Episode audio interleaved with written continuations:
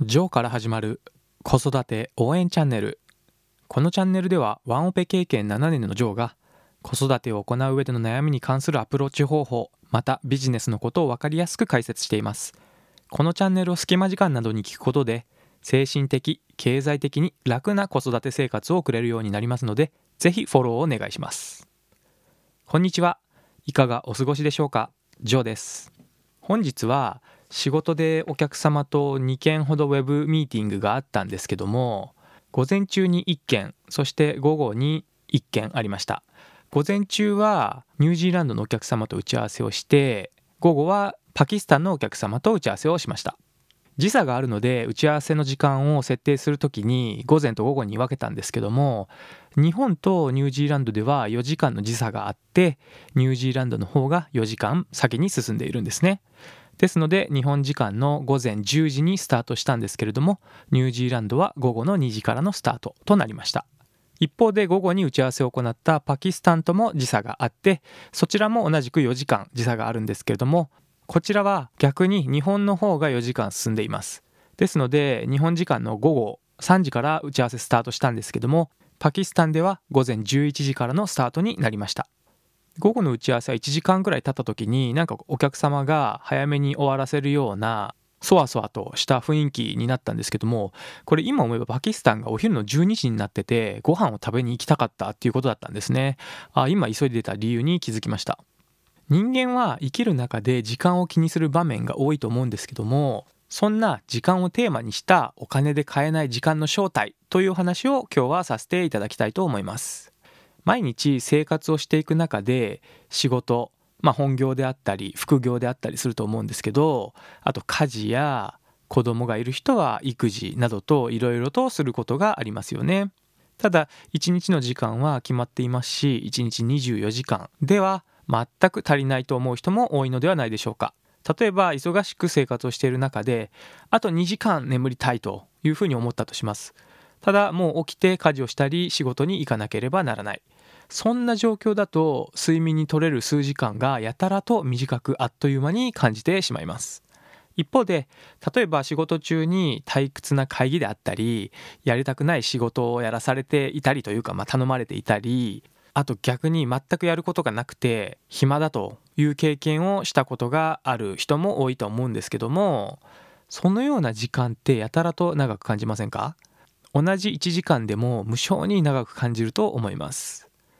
僕の経験で中国への出張があった時に北京から内モンゴルという自治区に行くまでに5時間くらいの国内線のトランジットがあったんですよね。まあ、あの時5時間あった時はもう気が狂いそうに長く感じたんですけども今思えばなぜあの時 Amazon の Kindle を持って行ってなかったのかっていうのが悔やんでなりません。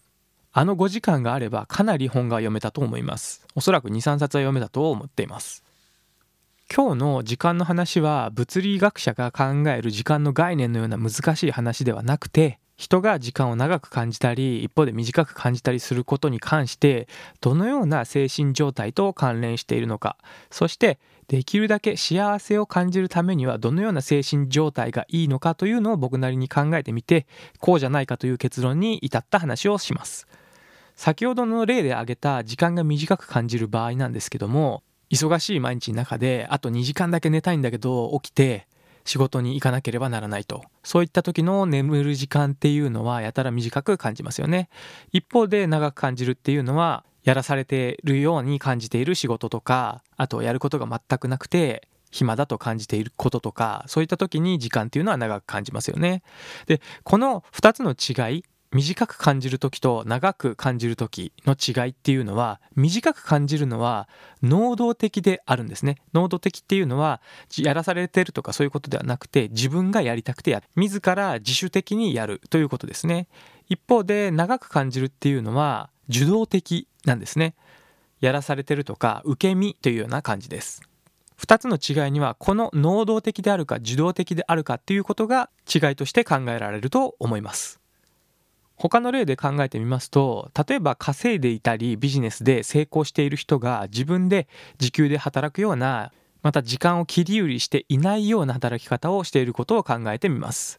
このような自分じゃなくても雇っている人であったり稼げるシステムを自分でもうすでに構築している人がよく自分の自由時間がたくさんあって時間に縛られずに生活できていると聞くことがよくあります。この1日の稼働時間が短いと言えるのはやらされ感がないからだと思っています。この成功者と言われている人の実際の作業量や頭の稼働時間というものはかなり多いのではないかなと思っています。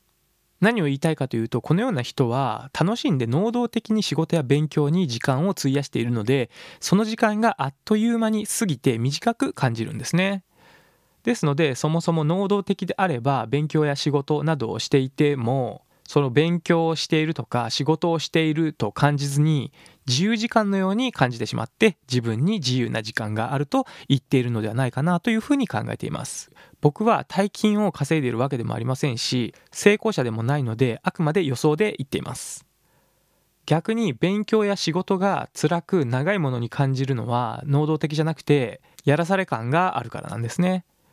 このような気持ちを持って仕事や勉強に取り組んでいたらおそらくいつまでたっても成功者と呼ばれるような境地に達することはできないと思います。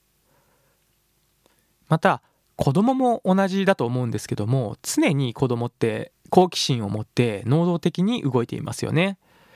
子供の頃って時間がやたらと長く感じませんでしたか？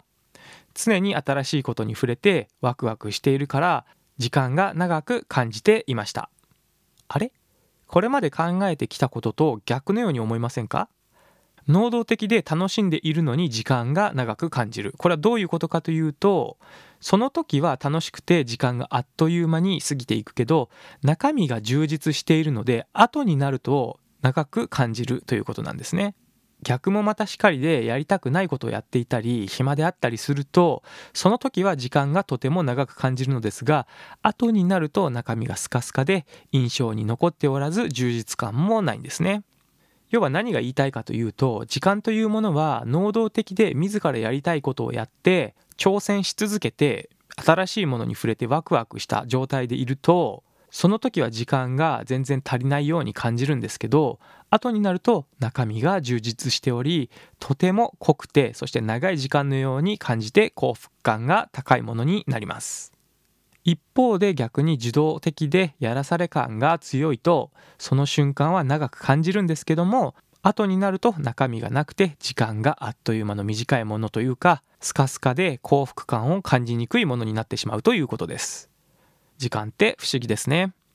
今日は大した話ではなくて雑談みたいな話になってしまったんですけれどもここら辺で終了としたいと思います。